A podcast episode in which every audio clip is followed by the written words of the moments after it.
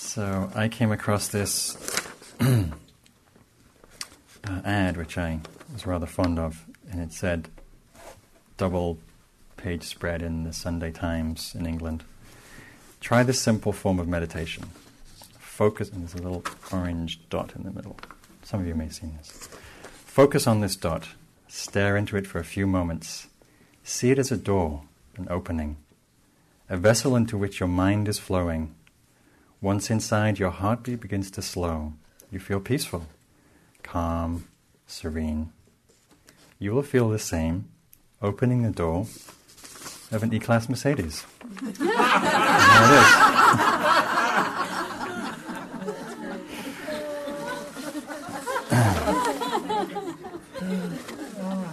the meditation comes to the car world. Did you try? Well, I was reading this. A friend of mine writes these packs of cards, uh, all different themes 52 things to do at the beach, do on a plane, with your kids. One of them is 52 uh, guilty pleasures. And one of them was um, if you've always desired a car but you can't afford it, go test drive it. No, I haven't done that. so it's interesting because it's taken from a, a traditional Buddhist meditation on um, meditation on kasinas or colors, round dots. Anyhow, I'm using that because so much of our advertising industry works on uh, a theme that I want to talk about today, an aspect of the thinking mind called papancha, called the aspect of mind that um, proliferates and picks up an object or an experience and elaborates upon it, usually in somewhat of a diluted way. So I'll explain more as we go on. And I want to talk more generally also about working with our thinking mind, since I know one or two of you are thinking out there. so a study I read, I've had, I've had different reviews of this study, but one study reported that we think about 90,000 thoughts a day. And 60,000 of them we thought yesterday. So, not that many original thoughts. I actually think it's probably about 85 or 89,000 we thought yesterday. And maybe the odd few are original. So, we think a lot. Sometimes it may feel like we think 90,000 thoughts within the space of a meditation.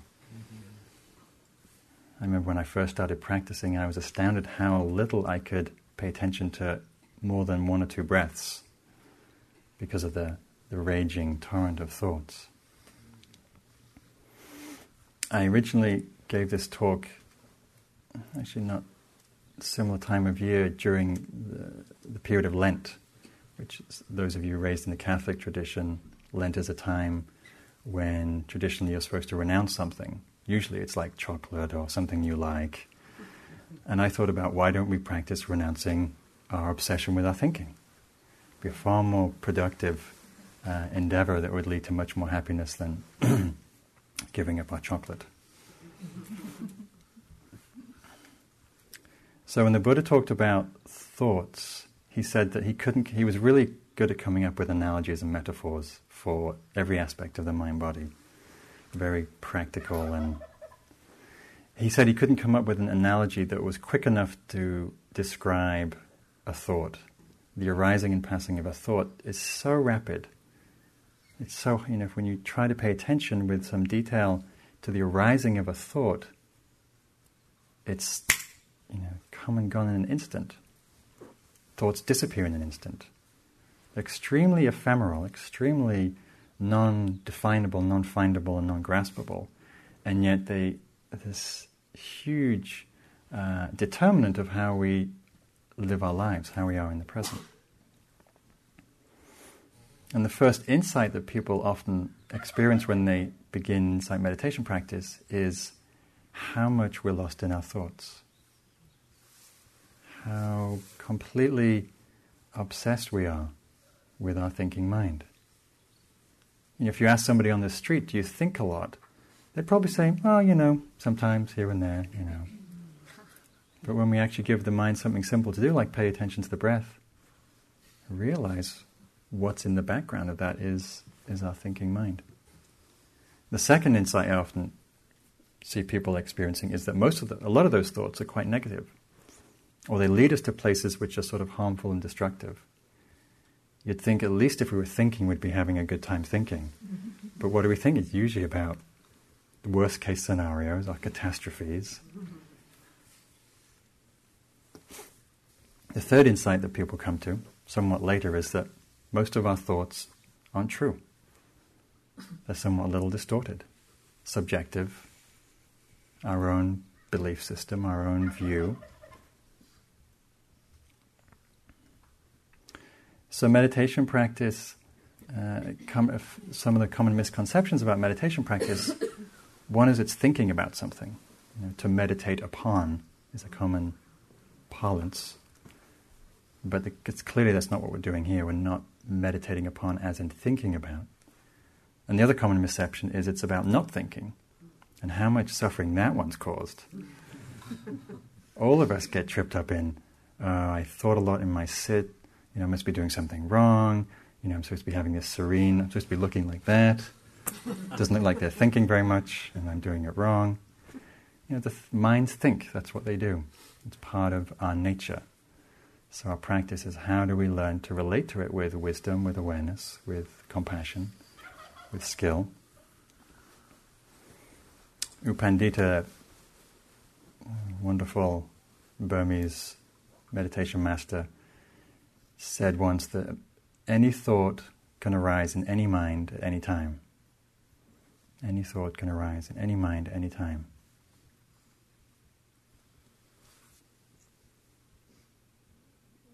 And maybe those thoughts are coming from your neighbor. We don't know where they come from. So, what I'm interested in is the suffering that arises with our thoughts. When we take our thoughts to be true, when we take our belief systems to be true.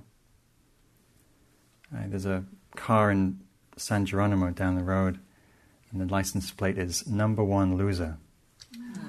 And I thought, that person has taken that thought and that belief to be true, sadly. And what a suffering belief is to hold that, the number one loser.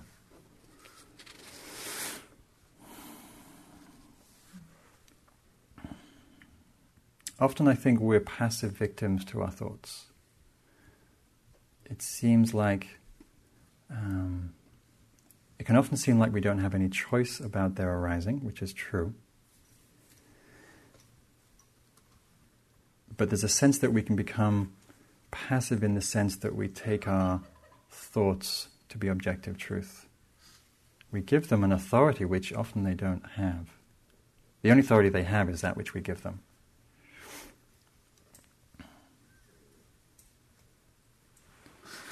So for me, mindfulness practice was very liberating when I realized a thought was just a thought. It's a very powerful insight when we're lost in some thought about ourselves or about our life or about our mother, and then we then we we're, you know we're easily caught in, in our thoughts, and then something allows us to take a step back and oh, it's just a thought. It's just something my mind has made up. Not necessarily true. The thought of my mother, as the saying goes, is not your mother. It's a thought.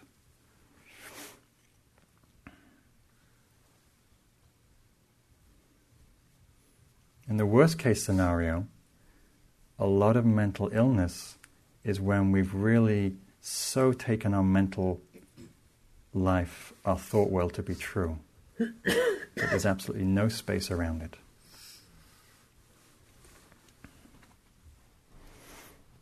Another aspect of the mind that I think I find humor the most useful thing with working with thoughts because it's hilarious what the mind comes up with the mind has no shame. The mind has no.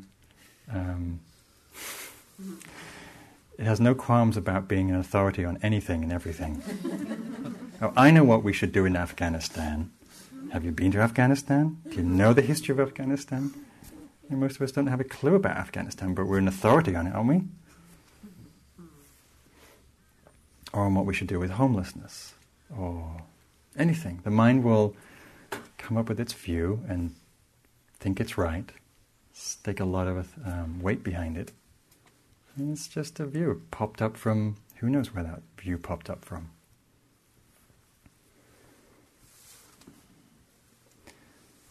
The mind easily fixes things. we hear a lot about the teachings of impermanence, and we know things change, and yet how easy it is for the mind to fix itself. We're sitting in meditation, you're with the breath, you get distracted, your mind's particularly restless that day. Oh, I'll never be able to meditate. I'll never be good at this. I'll never get anywhere with spiritual practice. You know, when you hear the word never or always, no, it's just see it as a red flag. It's the mind fixing things in time that's generally not true. Usually, something preceded by the statement never or always is usually an exception.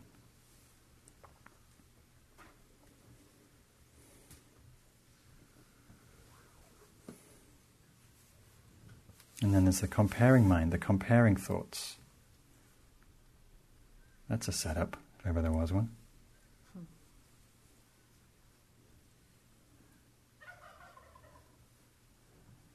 I remember sitting on long retreats at IMS and getting caught up in this idea of being the stillest yogi.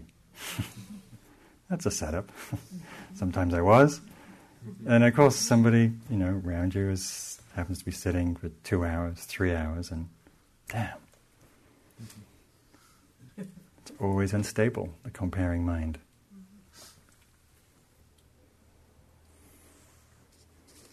So, what are, my, what are most of our thoughts about? Have a guess.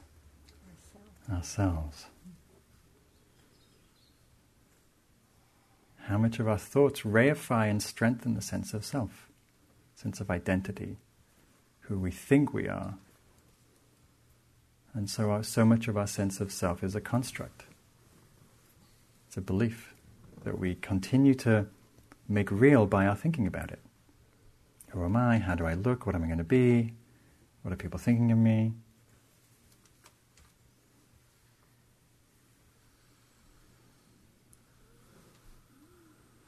So, the good news is things change. The good news is things arise due to conditions and change due to conditions. So, um, the saying goes if you want to understand how we were in the past, look to the present. Look to how we are now, will explain how we were in the past. If you want to know how you're going to likely be in the future, also look to the present. How we're living in the present will determine how we are in the future. Continue to be caught up and obsessed in our thinking mind. Good guarantee that tomorrow will be the same if we start planting seeds to, to uh, bring a little more awareness to what's happening in our mind, our thoughts, likelihood that tomorrow there'll be a little more space around the thoughts.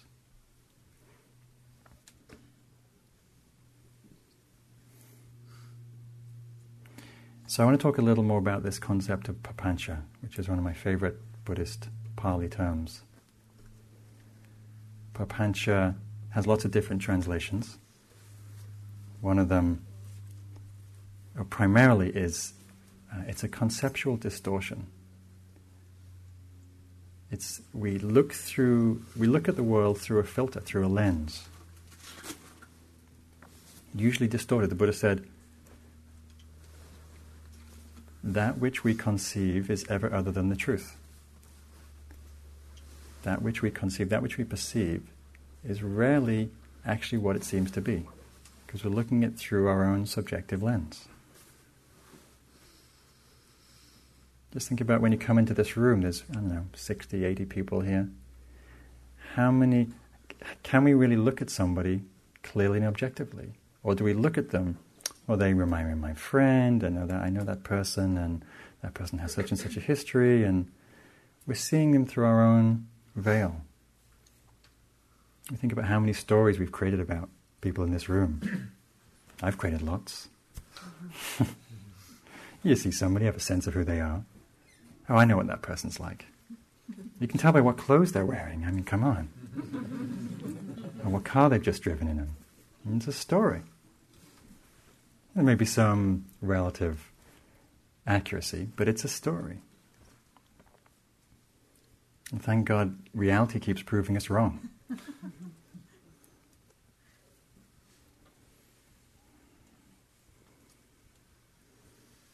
so one aspect, one, one aspect of this is through our past conditioning and our memory and associations, our distortion of the present, uh, our perception, understanding of the present is colored. So, an example I had of this was I was driving down in San Anselmo, and beautiful sunny day. I was feeling happy. It's spring, feeling really happy about life and joy. And, and then I looked over and I saw this old man, must have been in his 70s or his, probably in his 80s, uh, hunched over trying to dig his garden. It looked very painful. And um, that was my perception anyway. He was probably having a great time, but he looked, looked. It just gave me. I didn't even think about it. I just drove on, and then I suddenly started thinking, "Oh, life's kind of hard," and you know, it just gets harder, and our bodies, you know. and suddenly everything looked bleak and grim, and I was thinking, well, I've got probably maybe, you know, if I'm lucky, 30 years, 40 years. Oh, it's going to be a long road. And I was like, and then I got to the stop sign. I was like, wait a minute. The last stop sign I was happy. This stop sign, life's looking misery. Something is wrong with my perception. And I thought, all right, perce- saw that saw that person, saw interpreted it as suffering, as painful, and suddenly my world was painted in that light. That would be an example of a papancha, of perceptual distortion. Nothing had changed. It was still a beautiful sunny day. But I was seeing it through a certain lens. And we live in these lenses. I, I find these lenses very fascinating to, to watch. You know, moods are kind of lenses. Emotions also are kind of a lens. When we're in love, everything's kind of rosy tinted, so the saying goes. When we're feeling tired and anxious, the world looks a little gnarly and grey and difficult.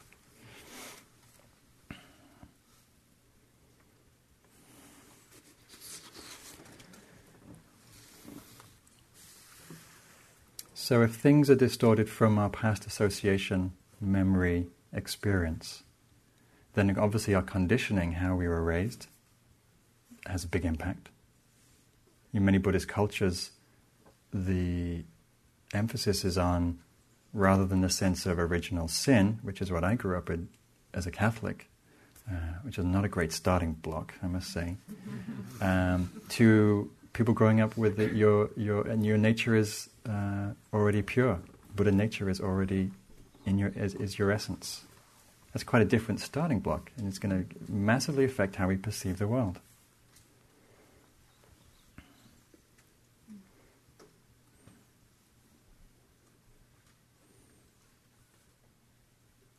So we, we run these, one one of the ways we run these is through our, our tapes. We all have our top 10 tapes usually negative, sometimes positive. I'm never going to have enough. I'm not going to ever be able to be good at. I'll always be. You know, if you look into those thoughts and beliefs, they usually you can you can see the traces of them. Oh, what a surprise! My father had that one too. Oh, my, oh, my mother has that voice or some other voice in the past.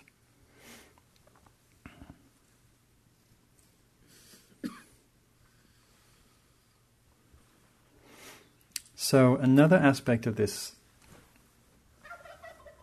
experience of papancha is how things arise in dependence on things. So, um, like the like the chain of dependent arising which is a key Buddhist concept of how things arise due to conditions. One aspect of that, when we look at our experience, we have six senses. With those six senses, we have contact with the world feeling, hearing, smelling, tasting, touching, thinking. All those experiences are either pleasant, unpleasant, or neutral. On the basis of that feeling tone of pleasantness or unpleasantness, we usually grasp or we usually avoid. We sort of move towards, move away. Also, in dependence on that, we create a story. So, for instance, um, on retreat, you're sitting on retreat, or you're sitting in a cafe, doesn't make any. Are you sitting here today? Catch someone, catch somebody out of the corner of your eye. Oh, they look nice. Oh, they're attractive. Oh, I wonder if they're single. Or even if they're not single. Or whatever. We create a story anyway. On retreat, you have, you have, you know, acres of time to do this, so you can really, like, really let rip.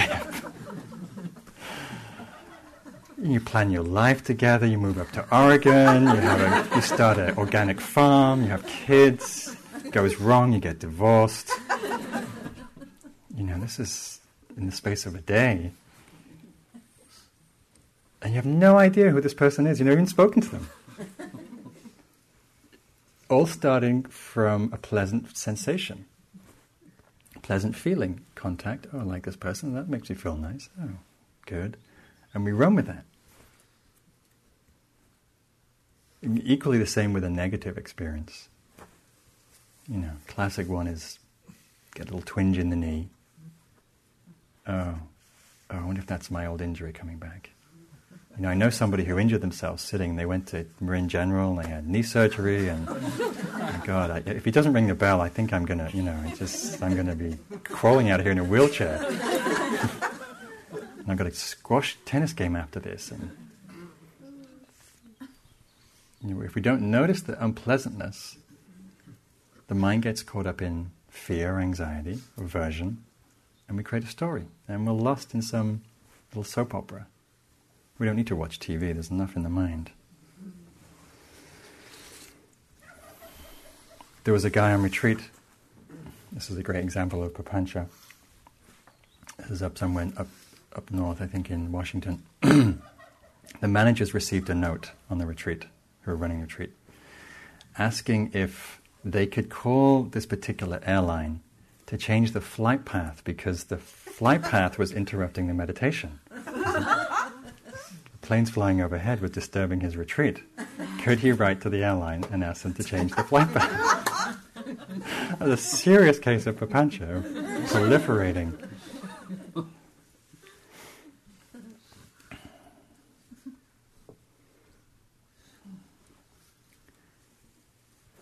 So another place to catch this is uh, how, our, how our emotional life fuels our thoughts.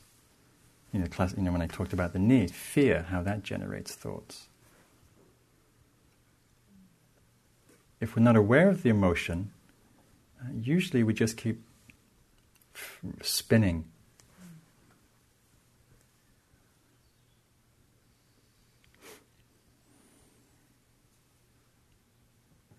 And thought pops up in your mind oh my God, I don't have as much money as I thought.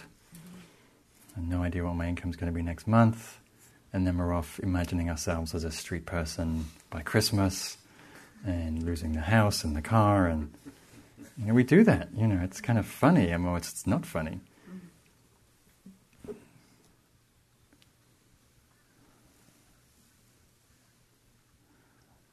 Or if we're bored, or there's something unpleasant, we usually create a little story to make it more interesting. Create a little drama. You know, we like stimulation. We live, we live in a stimulating culture. So we like to keep things entertaining. Even if it's, even if it's ending up as a you know, bad street person.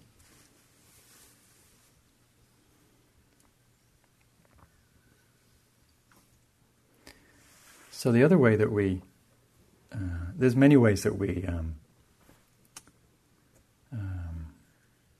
think in this in this way around papancha. Another way is, is just simple proliferation. We go from one thing to the next, to the next, to the next.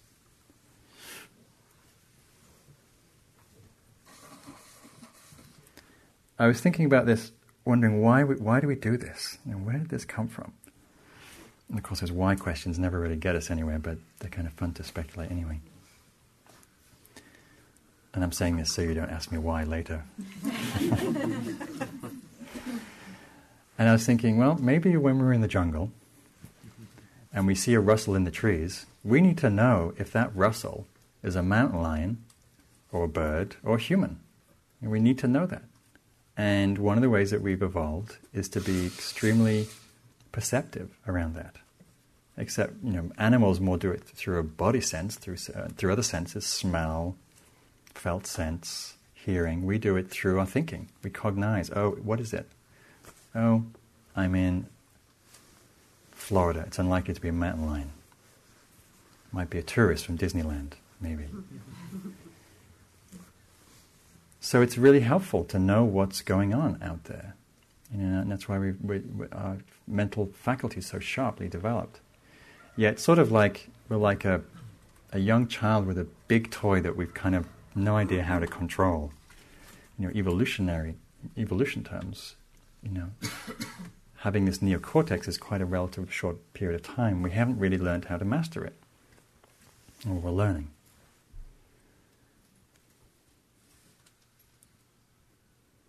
So, an example is I was on retreat. Retreat stories are always fun around Papancha because they're always so much more exaggerated. I was on retreat in Woodacre, uh, sitting in a friend's house, and Was kind of quiet retreat in the back of his house. And occasionally I'd go to the front, and I went to the front one day, and somebody just bought this house. Somebody drove up, poked their head out the car window, took a photo of me in the house, drove around the block, and I went to the kitchen. He took another photo and drove off. My mind was, what is that about? I wasn't long over here getting my green card, and I thought, well, maybe that, you know, the FBI is doing a check, or you know, the INS is on my case, and subversive meditator, do we really want him in the country?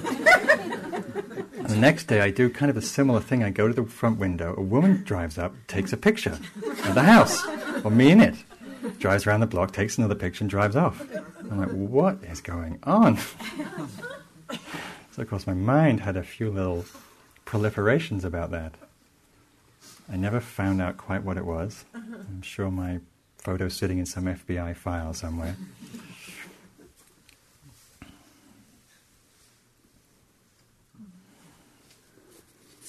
Another time I was on retreat in New Mexico and it was uh, quite late at night, and I was taking a walk through the woods, and all of a sudden, this uh, motorbike with a flatbed full of uh, lumber came hurtling towards me. And the only reason I saw it because there was a there was a full moon, just coming out of nowhere, just shoo, drove past. If I'd been three steps in front, I probably would have, would have been flattened. It's Like, what is that? I was on retreat again. I was on my own. Uh oh somebody's in the woods. You know, my mind, just watching my, and I was watching my mind creating this little drama. Um, who knows why that? I think the the brakes just slipped, and I just happened to be close to it. And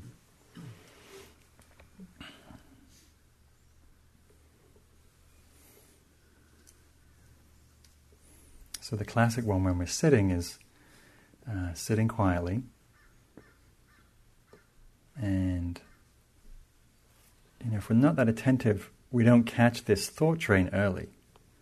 So we usually wake up in the middle or at the end of it, and we go, "Oh, I've been thinking for a long time." You know, we end up finding ourselves eating pizza in the steps of in the Romans and the, the steps in Rome, or um, we usually kind of asleep to the to this habit. So as we practice, hopefully what we do is we catch the story earlier and earlier. It's like it's like the metaphor is we're standing in a train station. And when we first start practicing, all the trains seem very exciting, and we get on anyone that comes in and we take it along for a long ride. As we get more grounded and we, we learn to be more centered, we see the train, we go, oh, that's kind of interesting, but no, thank you very much. And eventually we just are able to see the trains coming and going, and we don't get on them. And occasionally we get one and we get sidetracked. So the thoughts don't necessarily stop coming. We just they just they begin to lose their bite because we see that when we get lost in those, we're giving up what's here, which is a great sense of peace, a great sense of ease. Know, when we're sitting quietly with the breath, sounds, body, the mind's not moving anywhere, there's a great sense of, there can be a great sense of ease and stillness. Nothing needs to happen, just being. And when we see what it's like getting lost in these thought trains, it's like, oh, why would I do that? Why would I give up this sense of peace and well being to get lost in some kind of thought train that often creates anxiety or excitement or agitation or restlessness?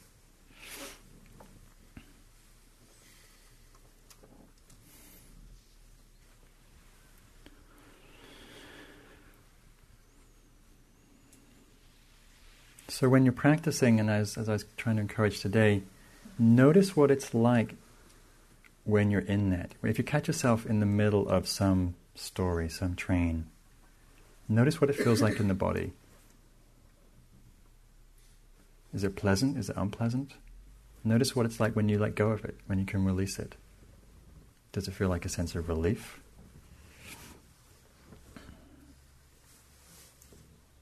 So we're not using this as another thing to beat yourself up with. Oh, here I am lost in papancha and proliferation and distortion. We're more, see- we're more learning about this stuff so we can cultivate clarity and compassion. Because the more we're lost in this, the more suffering it is. If we really feel the suffering and the pain of it, it allows the heart to open. If we push it away, we're just creating more aversion.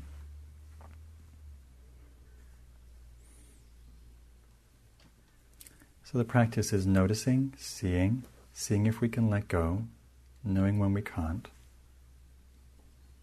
When you notice the stories that are all, that are very much wrapped up in yourself, pop in this thought of that comes from some Korean master whose name I forget, Bankei. He said, "Don't side with yourself." Wouldn't that be a radical world if we didn't side with ourselves? You know, if we looked at what was happening in Israel and people weren't siding with themselves, what would be happening? It'd be a very different world. But we're all f- very identified with our view. And out of that comes pain, strife, war, suffering. You know, the worst extreme is what's happening in Israel and Afghanistan. Attached to our belief systems, our ideologies, our views and opinions, a sense of righteousness, a sense of separation, right and wrong. That's the worst case scenario. Or we create war and, war and division in our own minds. So don't side with yourself. Look for the hook. Look what's what's fueling the uh, the thinking, the perception, the distortion. Is it an emotion? Is it boredom, restlessness?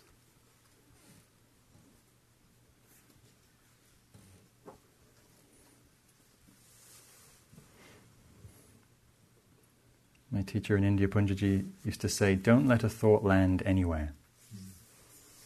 Don't let a thought land anywhere. Don't allow the thought to take root, which means having a very light, loose mind. When the thought takes root, it gets stuck. We get identified. We take it as ours. Any thought can arise at any time in any mind. Why do we claim such identity with thoughts? You know, when we th- all all of our thoughts. You look at a thought. Did you will it into action, or did it just arise? Most of our thoughts are just arising like a waterfall. We don't have to take them to be who we are. They're just what's happening in this mind stream.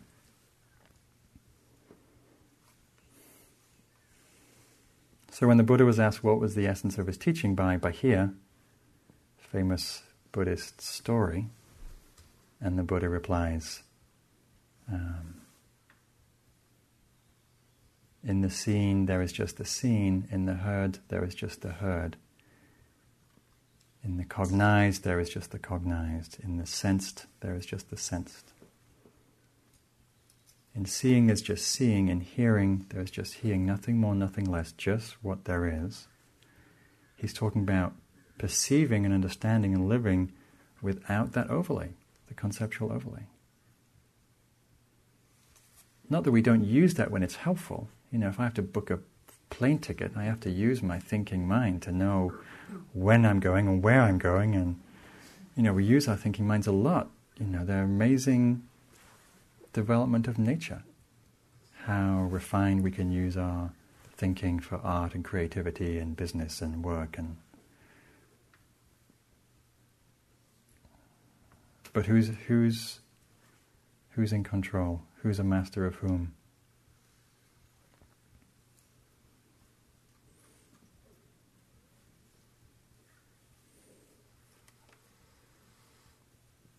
and when we when we drop into that place of being free from distortion free from proliferation, just being with the sense experience, hearing.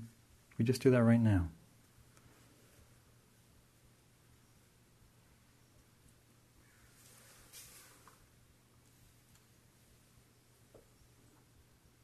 Is hearing, seeing, perhaps. Sensing the body.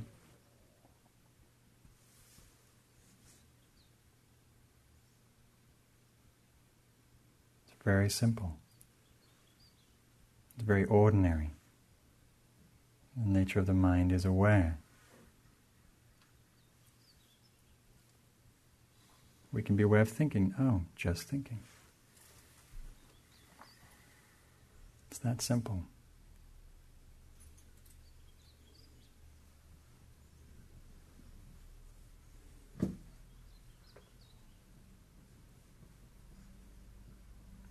So much of those wonderful Japanese haikus, Zen haikus, Zen poetry, any illuminated poetry comes from the mind that's really just with that simplicity, that sense experience without overlay.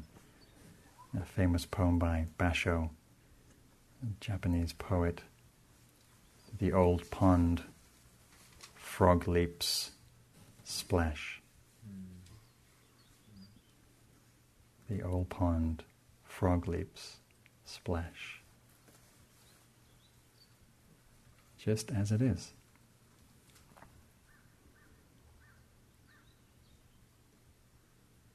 When Ryokan, another famous Zen poet and teacher, was burgled, he didn't have very much. He probably had a rice pot and a teapot.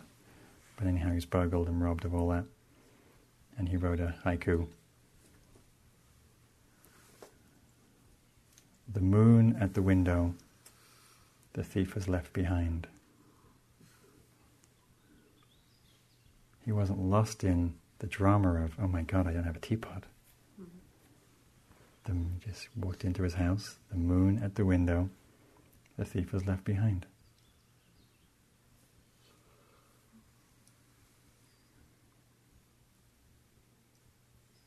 The traffic on the 101 is just the traffic.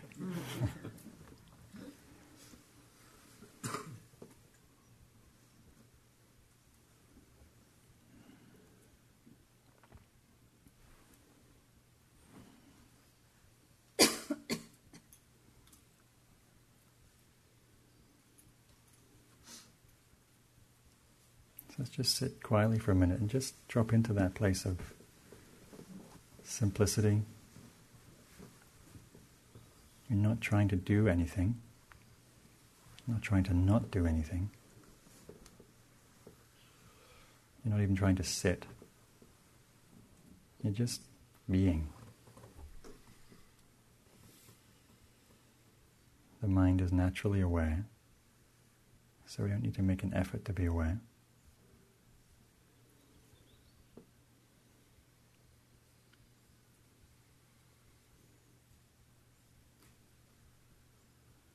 So peace is right here in our very midst. It's always a moment away.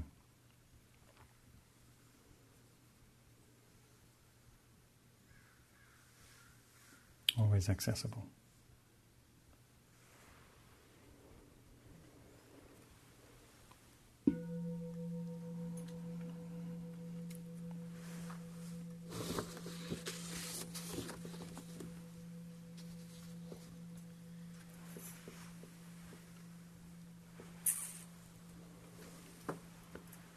So, anybody have any thoughts? anybody dare to have a thought? Mariam, hi. You know, I've been thinking a lot about this and I've been trying to meditate and I have been meditating. Yet there's something really tearing or fiery inside of me and that is that how much even meditation could be used into numbing people about what's happening in our world. Because like when I see Gandhi, you know, it's like what would Gandhi do in this situation?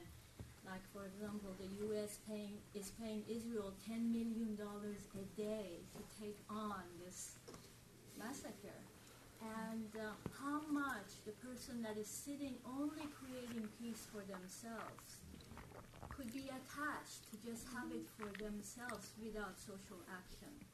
That's really getting me these days because I, I see that if the whole population that is meditating could join into the streets, eh, you know, walk for peace, what could happen? I have announced so many times that we have a peace protest in San Anselmo every Saturday. I have got maybe two people from Spirit Rock.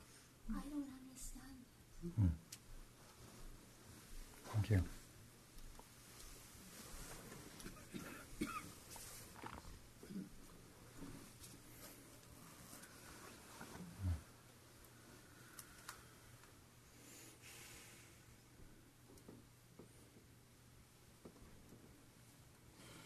I think it's a really important point.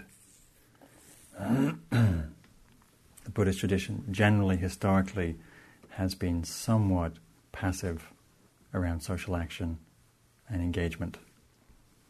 It's definitely more shifts in the West, and there's, there's some there's pockets in Asia, Thai monks in the forest, and there's some key figures in Asia who are very radical in their wanting to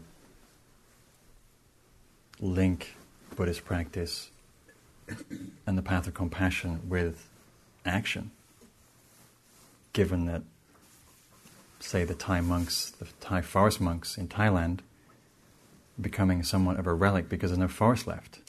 You know, they've been ordaining trees as a way of their way of trying to protect the forest. So it's true that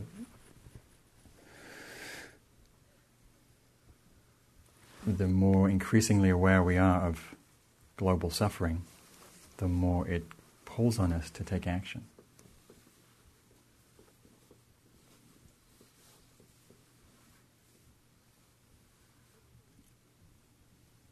So why aren't? I can't answer that. People have to answer that for themselves. Um, yeah, I mean, I can say a lot of things, but I don't really want to. Um, you know, I think people like you voicing that is one is one way to contribute to helping raise people's awareness.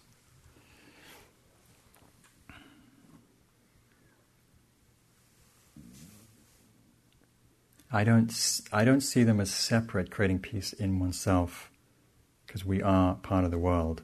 So I do think that sowing seeds of peace in ourselves is part of sowing seeds of peace in the world. They're not separate.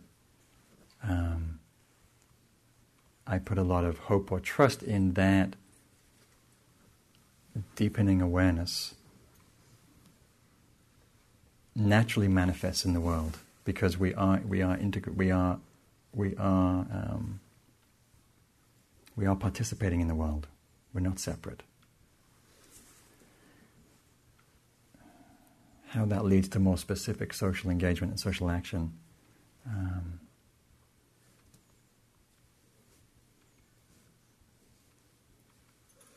you know, I, I think that is an, that is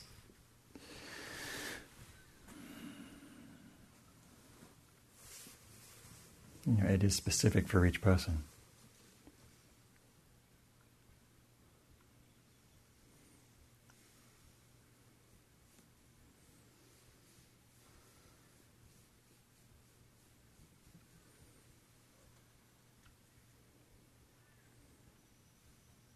Can never know what people are doing also in the world. So I'd be watchful of creating a view that these people aren't, are or aren't, because you don't know. You don't know who's, you know, maybe 10 people here are doing great work. You know, we just don't know what people are doing. Um, and I think it's important for each of us to hold that question. Here we are in a world that we're destroying the planet ecologically. Um, our government supports a lot of destructiveness, a lot of violence in the world. How do we work with that? How do we live with that? What is our participation? You know, the Buddha was a great exemplary of um, his first uh, his first encouragement to his. He had initially sixty awakened disciples, and he said, um, "Go forth for the good of the many, for the welfare of the many, out of suffering for the many. Do not go on two paths the same. He said, go out and relieve suffering in the world. So it's clearly in the essence of the teaching. And as part of our practice, it's, it's really up to us to look at how does that relate to our lives? How do we um, bring that wealth of uh, gifts that the Dharma has given us, how do we take the step to bring that into the world? And each one of that's that's going to be different.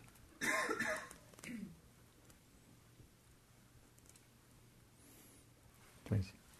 I, I guess I, I want to go into that a little more deeply because um, to take one example, say I could take myself and I, I, you know, I'm of an age now where I actually some things I can actually see for myself a little bit at least. And so when that question arises, which does arise, I mean, anybody who comes here, that question will arise: how to relieve suffering, you know, in the world. And I do understand about myself that I am drawn to relieve suffering in specific ways, and in other ways, I find my path more blocked. And I could spend a lot of time in pondering why I'm not drawn in all directions. Or I can allow whatever that piece comes through me that I can see what I can do and surrender to it and just do it and hope or trust that the other pieces will be addressed by other people with other pulls on them. Mm-hmm. Because mm-hmm. it is clear to me that I can't. Mm-hmm. I'm not given kind of resources that I can do all of that. That mm-hmm. just isn't given to me. Mm-hmm. I wish it were. Mm-hmm. Mm-hmm. Yeah, and it's really responding to the wisdom within oneself of knowing what's true and what's appropriate, and that we can only do so much. And what is what are we called to do?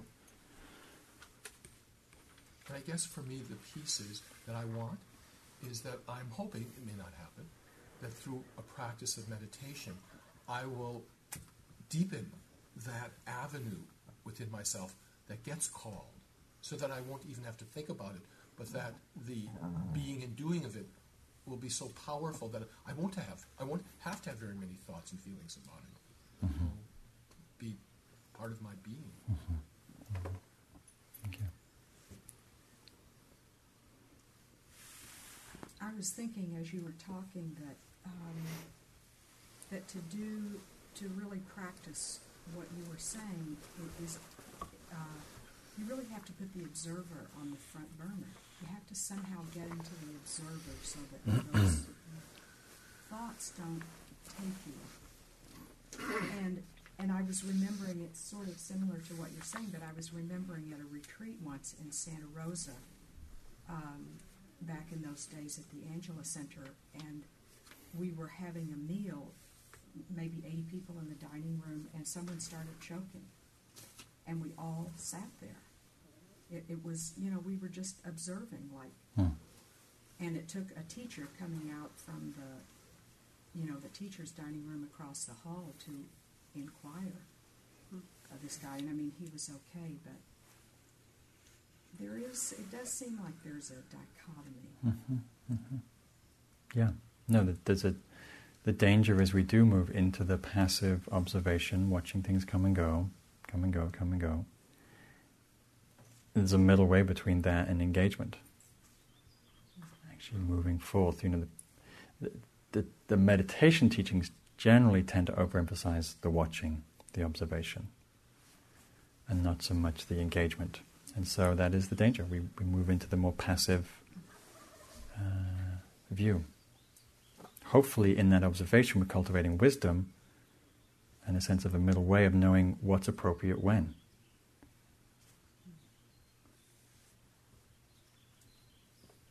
Did you have a question?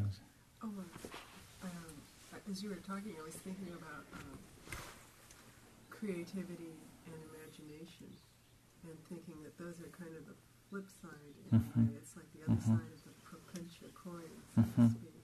And for those of us whose stock and trade is being creative, you Hmm. know, people who are writers, people who are Mhm. artists, we really, in some ways, need to cultivate that wandering mind so that we can go places that we need to to provide the fodder for what we produce. Mhm. And so my my question sort of was, do you think that creativity and imagination are sort of cultivated, cultivated probably appropriate?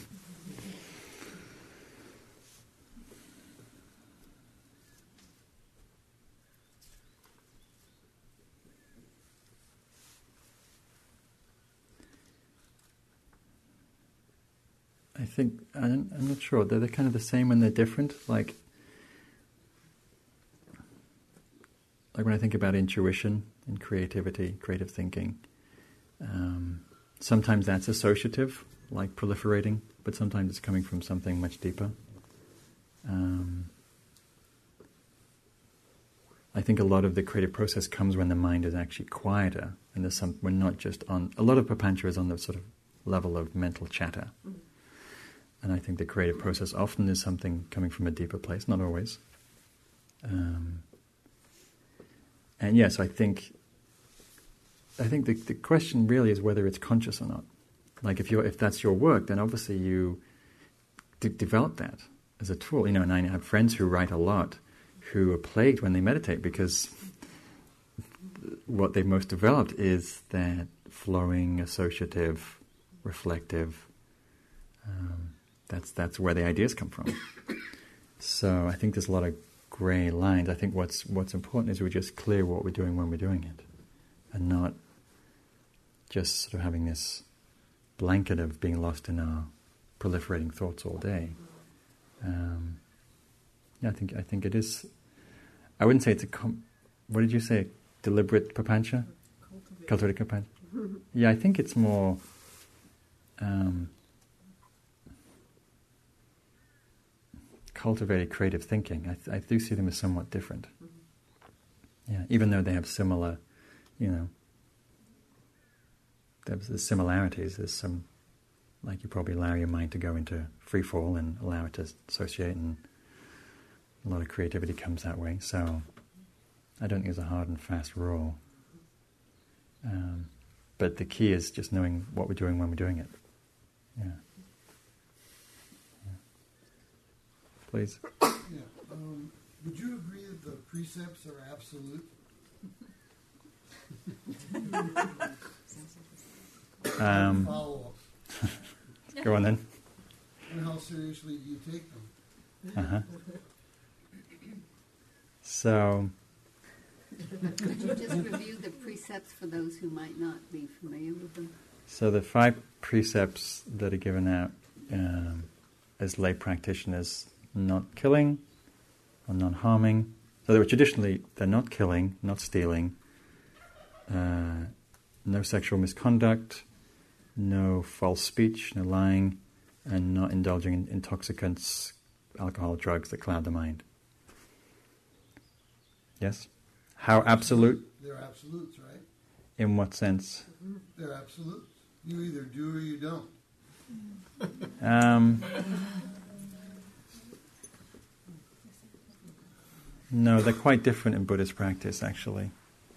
Um, the,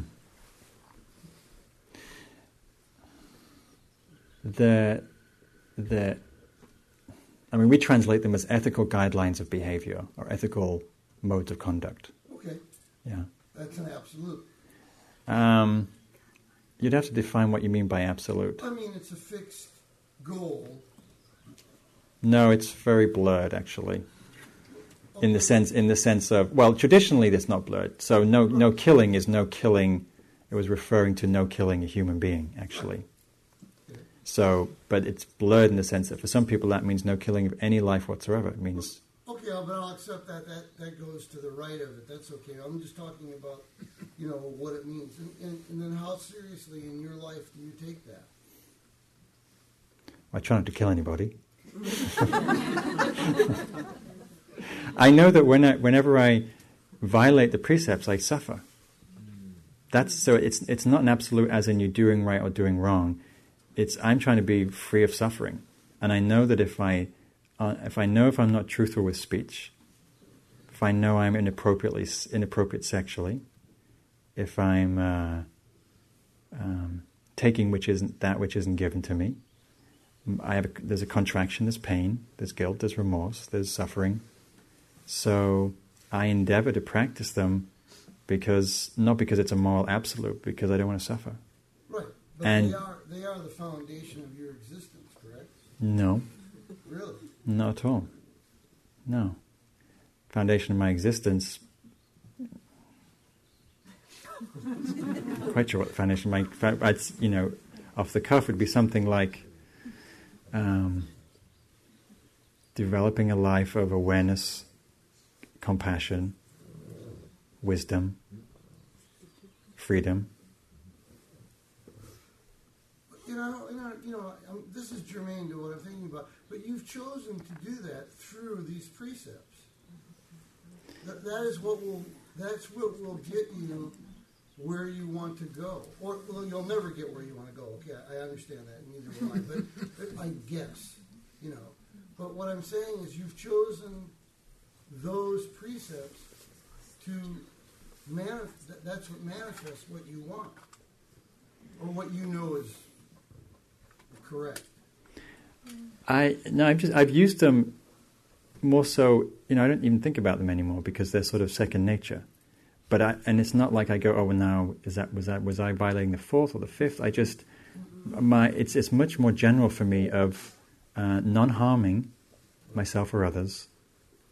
That's really what comes down to non harming, and my system will tell me when I have, because I'll feel a contraction. What? My, okay, so my point is, is that when you give a talk, hmm and I think this is important, and I, you know, you are coming from those precepts. See, I'm coming from I'm you know in this format, I'm coming from the Buddhist tradition. which are those precepts? The pre- the precepts is just one aspect of the teaching. I understand that, but there's still a part of you that there that there's an assumption. Do you understand what I'm talking about? Is that when you come, you're coming from that kind of clarity. That's what I'm saying, mm-hmm. and I think it's important to understand that. That the foundation you're coming from is there already. And the foundation really is non-harming, not the precepts. Okay. The foundation is respecting life, Okay. which comes out of um, understanding of our interconnectedness. Yeah. And it's true that the, the ethical life is talked about as the foundation from which we build meditation and wisdom. Um, but I don't hold up the five precepts up here. It's more um, living a compassionate life. Right, but when exactly, and when you're thinking of thoughts, you know, whatever thought that might be, part of the way that you dissolve those thoughts is through um, your ethical already behavior your already commitment to ethics. generally, I wouldn't say I use that as a framework for working with the thoughts personally.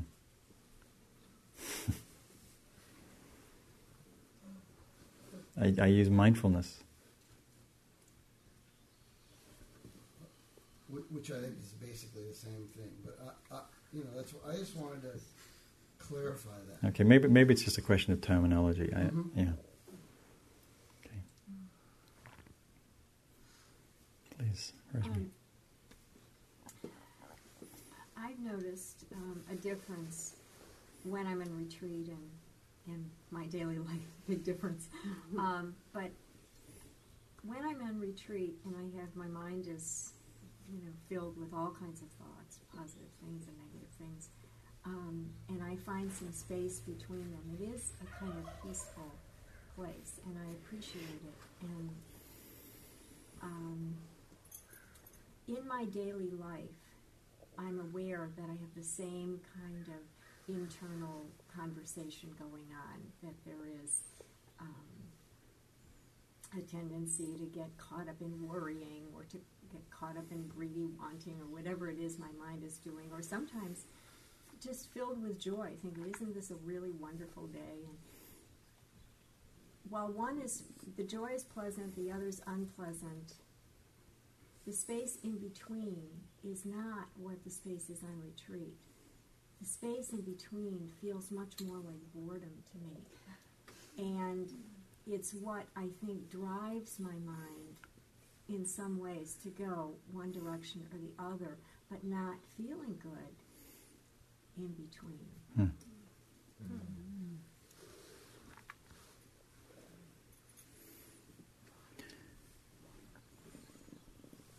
So, do you investigate boredom? Well, I think I should. I mean, this is, I- I'm just coming to this question Mhm, based mhm. on what you've talked about Mhm. today, and I'm, I'm realizing this that I don't, I'm not comfortable in that space in between. Mm-hmm. Perhaps it is boredom. I mean, I remember being on retreat once.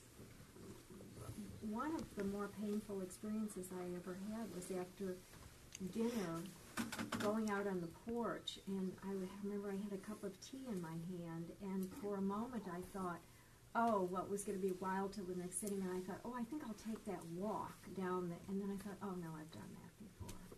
I don't want to take that walk. I know what's on that walk. The walk is boring, and and really then thinking, well, there's nothing to do. What am I going to do? No, there's nothing to do. I'm just here having tea. There's no. I mean, it was like that feeling when I was a kid sitting on the front porch. Well, what do you want to do? I don't know. What do you want to do? You know. I mean, there was nothing to. I. It was not a good. It was a an empty kind of Mhm. feeling. This is on retreat or when you're. This was on retreat, Right. yes. But gen- but generally it you're wasn't a sit- sitting. You know, I was kind of in between right. sittings and Right. walkings. So, I wonder whether the difference is, you know, when you're on retreat and there's nothing going on, the factors of calm, tranquility, concentration, a lot of qualities have been developed that when the mind settles into doing nothing, it's actually very peaceful. When we when there's nothing going on in our lives, usually it's moments between a lot of stuff going on. Busyness, anxiety, doing, thinking, planning, talking, scheduling. da, da, da. So when the mind drops into there's like so-called nothing going on, and it gets bored, I think often that's less pleasant to be with because one, we feel the discharge from all the busyness that we've been involved in, all the preoccupation, all the getting identified. So the coming into quiet is somewhat, we have a residue of the past, which is unpleasant. There's a sense of, um, I imagine in that boredom, there's probably some restlessness or anxiety that allows us, that we're sort of wanting to get away from. And boredom is a form of aversion, not wanting to be here. Why, do we, why don't we want to be here? What, what is it that's unpleasant? So I'd look into what's unpleasant about this. Um, I think also in our lives that we're on such a momentum of doing and thinking that when we do stop, um, there's such a forward momentum of not resting here, but the next thing, that it's harder harder to drop in to a place of ease. So, but I would say just look at the boredom. It's like, okay, now I'm bored. What does that look like? You know, if you drop into the boredom, you're more likely to understand what's there and um, find a place that's more easeful. Mm-hmm. You think the boredom has to get to go, then we're caught in a struggle and pushing, pulling, and ease slips out the window. Mm-hmm. So, oh, boredom. Oh, okay. What's that like? I don't like it. I feel a little dull, or heavy, or restless. Mm-hmm. And then it changes. So I just bring some exploration to that, and thinking, not thinking it has to be different, not thinking it should be like it is on retreat, because why would it be? Any response? No, I, I'm, I'm, I'm going to examine that. I'm Mm. going to look at it more carefully. Mm. See what it is. hmm Yeah. Notice how the boredom disengages us from experience. Usually, if we're disengaged, of course life is uninteresting because we're not, you know, we're a little spaced out. know, like that walk, if you did that walk disengaged, it'd be boring. If you did that walk and you're paying attention to you know, the, the wax on the leaves and the insects, and Mhm. you know, it's a it's a heaven realm. It's really, you know, it's a state of mind. You know, we do a walk one day, it's like heaven on earth. The next day, it's like, well, that was pretty boring. They should plant some more shrubs. you know. the hill hasn't changed. That's true. So, I think I'm, it's a misperception on my part. It isn't the same as when I'm in retreat and dropping into that peaceful place. I'm thinking it is, and it's not. It's just another form of the other, a less active, but obviously not a peaceful place. hmm hmm It's still a thinking. It's still thinking about that this isn't, well, this isn't great, you know, this isn't whatever. It's too much, it's not enough. Mhm. It's too, i i there's still some judgment about how it is. And that space on retreat between, between thinking, that those split second spaces really are without judgment. They Mhm. really are peaceful. They really are Mhm. quiet. hmm And um, So, two things. Next time you're in that place on retreat or not, just drop into what it, what is it about that experience that allows that sense of peace. And when you're in the place that's bored and restless, see if you can drop more into the bodily sense experience. Feel the body, feel the connection with the ground, hear the sounds, feel the air on your face. Feel really become bodily grounded rather than mental hmm. because I think that is another way. When we're when we- when we're pretty easeful, usually there's quite a lot of body awareness. It's a sense of being dropped in to the body. Not always, but sometimes. And it's a really good avenue. You know, I think most of us live from our eyebrows upwards. You know, ninety nine percent of the time. So you know, we forget we have a body. Even uh, the more in the body, the more in present time. You know, if I say feel your feet right now, your feet are in the present moment. They're not anywhere else. And when we're in the present moment, oh, oh, it's actually life is pretty simple.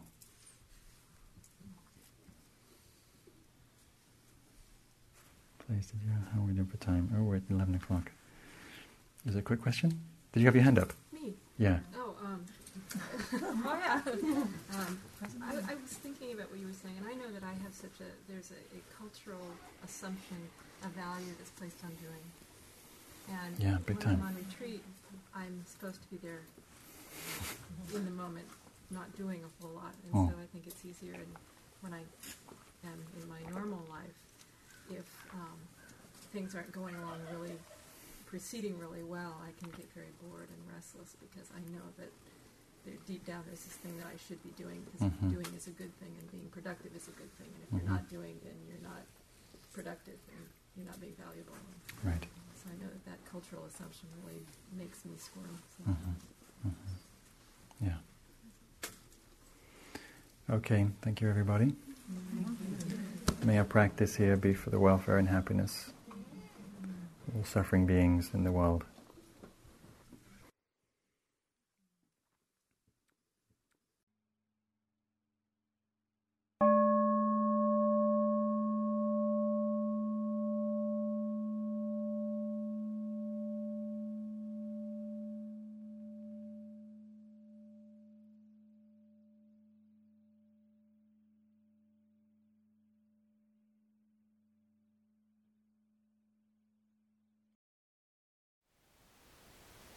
Thank you for listening. To learn how you can support the teachers and Dharma Seed, please visit dharmaseed.org slash donate.